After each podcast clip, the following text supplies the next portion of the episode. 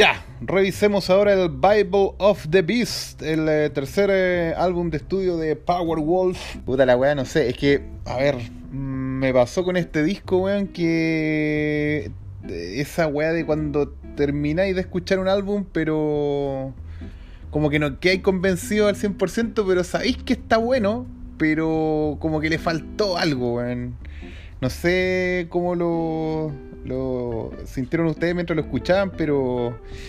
Puta la weá. A ver, lo que pasa es que al principio, mm, por una weá de inercia, como que disculpé tres temas, que fue el track 3, eh, Moscow After Dark, Dark eh, el track 7, Werewolves of Armenia y el eh, último, el cierre, Wolves Against the World, el track 12 los, los dejé ahí en, en stand-by porque la verdad ninguno de ellos me tenían problemas de estrofa. El, y sí, a ver, el que tenía problemas de estrofa pero buen core es eh, Moscow After Dark. Ese está bueno a nivel de coro, pero la estrofa me quedó ahí la duda, pero ah, no sé, bueno.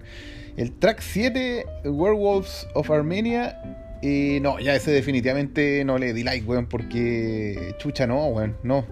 No, porque ahí el disco iba a quedar en un 91% y esa weá es discazo y este disco está muy bueno, pero no es discazo. A eso quería llegar.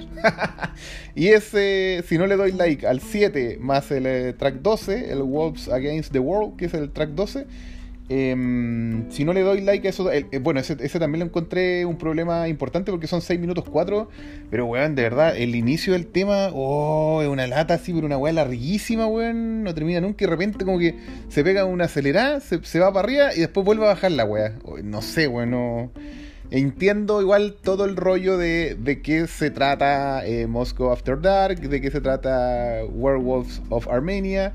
O sea, me refiero a, qué, de qué se trata en cuanto al concepto, ¿no? Al concepto del relato que hacen en el disco estos weones, pero...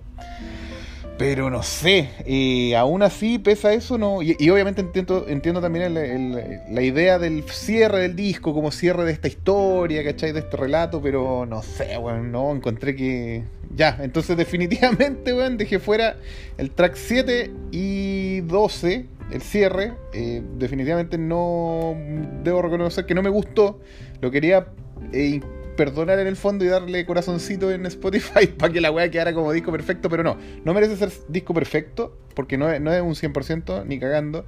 en comparación con otros discos, eh, tanto de la banda como de otras bandas, ¿cachai? Sería una falta de respeto ponerle, ponerle disco perfecto a esta weá. Tampoco considero que sea un discazo, así, porque, weón, de verdad que esa weá es cuando son así eh, álbumes, weón, con, no sé, si son 10 canciones, 9 perfectas. Esta weá no, de verdad que tiene, tiene dos caídas, weón, sí. Y había dejado pasar eh, Werewolves of Armenia, pero no, chao. Entonces, si saco esos dos temas, me da un 83% de efectividad este álbum. No sé cómo les fue a ustedes cuando lo escucharon pero creo que em, no amerita, o sea que ese es un buen promedio finalmente, bueno. A mí me parece que, ahí está bien y que darle, como les digo, las otras dos no, no da para eso. Em, ahora, con respecto a las canciones que dejé en la playlist, ahí sí es muy fuerte este disco eh, respecto a los otros, em, a los que ya hemos revisado. Eh, es bastante eh, rico en canciones para playlist, yo dejé 7, 7 canciones. Y la verdad que hay dos que son realmente notables. Hay unas dos temas que están pegaditos seguidos. El track 4 y el track 5. Oye, la cagó. Se pegan unos moch entre medio de la weá con muy buena estrofa, muy buen coro. Y entre medio Grosso Moch. Así que buena, 100% recomendada. Igual las quiero volver a escuchar muchas veces. Eh, Panic in the Pentagram y Catholic in the Morning, Satanist at Night. Ese también, weón, lo encontré, pero meos temas, weón, la cagó. Pero qué pedazos de tema, weón, tremendo, weón. Y aparte de esos dos, dejé, a ver, em, dejé también eh, Rise Your Fears. Em, no, Your Fist Evangelist, que es el eh, track número 2. También dejé el eh, Resurrection by Erection, que es una de las canciones eh, más, más, escuchadas, de hecho, del álbum en, en Spotify. De hecho, es, la más escuchada, con 16 millones, 19 mil reproducciones a la fecha. Este tema de 3 minutos 50. Este álbum, a ratos, weón, rosa de verdad el pop así cuático, hacen guiños y suenan a ratos también Iron Maiden, sobre todo en las entradas con las guitarras, weón, muy bacán esa weá. Eh, la verdad es que es un muy, muy buen disco, eso sí lo podemos decir así sin problema.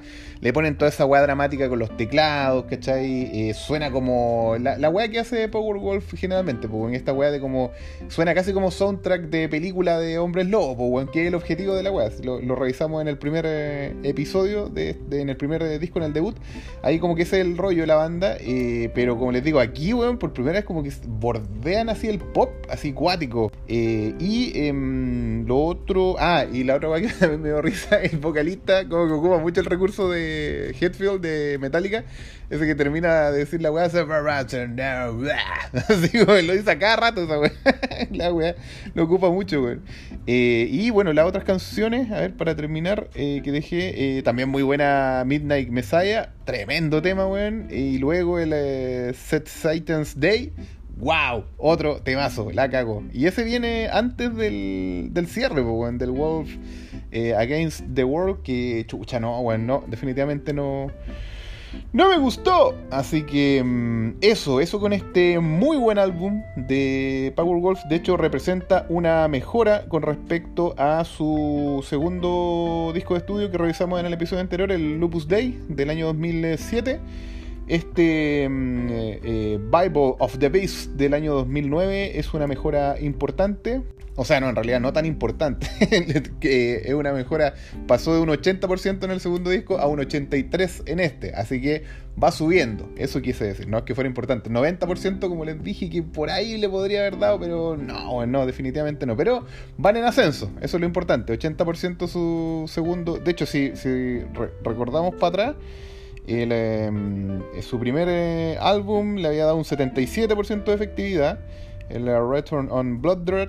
Y luego el eh, On Blood Red. luego el Lupus Day. Vaya en un 80% y este tercero, eh, Bible of the Beast, eh, ya subió un 83%. Así que va ahí en, eh, en, ascenso. Quizás vamos a tener sorpresa en su cuarto álbum que vamos a revisar en el siguiente episodio. Eso sería. Muchas gracias por escuchar y nos vemos en el siguiente capítulo.